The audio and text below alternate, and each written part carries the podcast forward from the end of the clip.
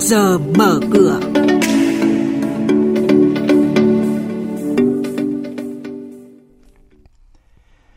Ngân hàng tăng lãi nhờ cho vay bán lẻ và phí dịch vụ. Vinalize sẽ thoái vốn tại 13 doanh nghiệp trong năm nay. Phán quyết của Tòa án Việt Nam về khoản nợ 13,78 triệu đô la Mỹ của công ty cổ phần kim loại màu Thái Nguyên. Đó là những thông tin đáng chú ý mà biên tập viên Hà Nho và Bá Toàn chuyển đến quý vị và các bạn trong mục Trước giờ mở cửa ngay sau đây. Vâng thưa quý vị và các bạn, đầu năm nay, động lực tăng trưởng cho nhiều ngân hàng đến từ tín dụng bán lẻ và tăng thu phí dịch vụ.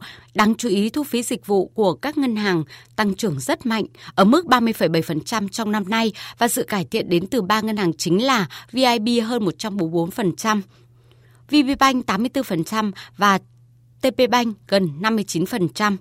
Trong đó, mức tăng trưởng 3 chữ số của VIB là nhờ phí hoa hồng bảo hiểm tăng gấp 4,6 lần trong năm ngoái, đạt trên 1.100 tỷ đồng, đóng góp tới một nửa thu từ dịch vụ. Trong số các ngân hàng này, Vietinbank là trường hợp ghi nhận mức độ tăng trưởng thu từ dịch vụ ấn tượng nhất với mức tăng hơn 46%. Đại diện Tổng công ty Hàng hải Việt Nam Vinalines vừa cho biết, theo kế hoạch được phê duyệt, trong năm 2020 này, công ty mẹ Tổng công ty sẽ tiến hành thoái vốn tại 13 doanh nghiệp thành viên trực thuộc. Đặc biệt, vốn đầu tư tại các doanh nghiệp kinh doanh ngoài ngành như ngân hàng, chứng khoán, bảo hiểm, bất động sản cũng đã được Vinalines rút toàn bộ để tập trung trong 3 ngành nghề chính, gồm cảng biển, vận tải biển và hoạt động dịch vụ hàng hải. Số lượng doanh nghiệp của Vinalines giảm từ 73 doanh nghiệp xuống còn 35 doanh nghiệp tới thời điểm này. Vị và các bạn đang nghe chuyên mục Trước giờ mở cửa, phát sóng trên kênh Thời sự VV1 từ thứ 2 đến thứ 6 hàng tuần thông tin kinh tế vĩ mô, diễn biến thị trường chứng khoán, hoạt động doanh nghiệp chứng khoán. Trao đổi nhận định của các chuyên gia với góc nhìn chuyên sâu, cơ hội đầu tư trên thị trường chứng khoán được cập nhật nhanh trong trước giờ mở cửa.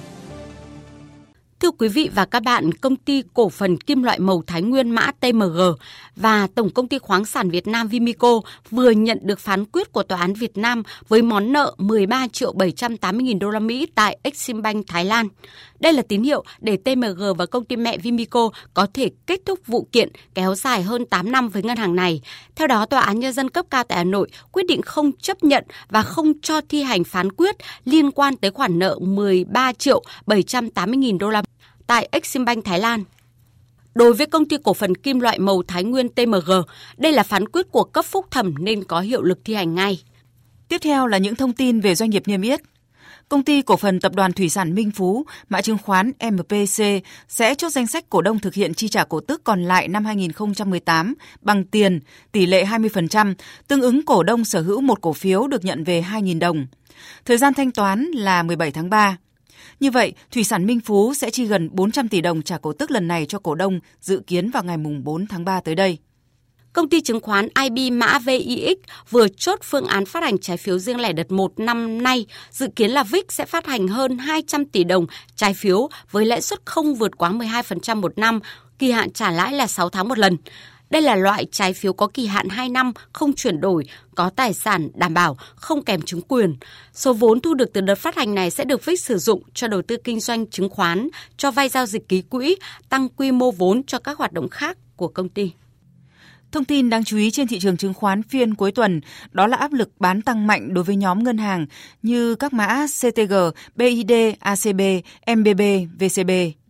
Khối ngoại tiếp tục bán dòng 110 tỷ đồng trên sàn HOS, lực bán tập trung vào BID, PVD, PC1. Kết thúc phiên giao dịch cuối tuần trước, VN Index ở mức 932,32 điểm, HNX Index xuống 108,03 điểm và Upcom Index giảm ở mức 56,25 điểm. Đây cũng là mức khởi động thị trường trong phiên giao dịch sáng nay.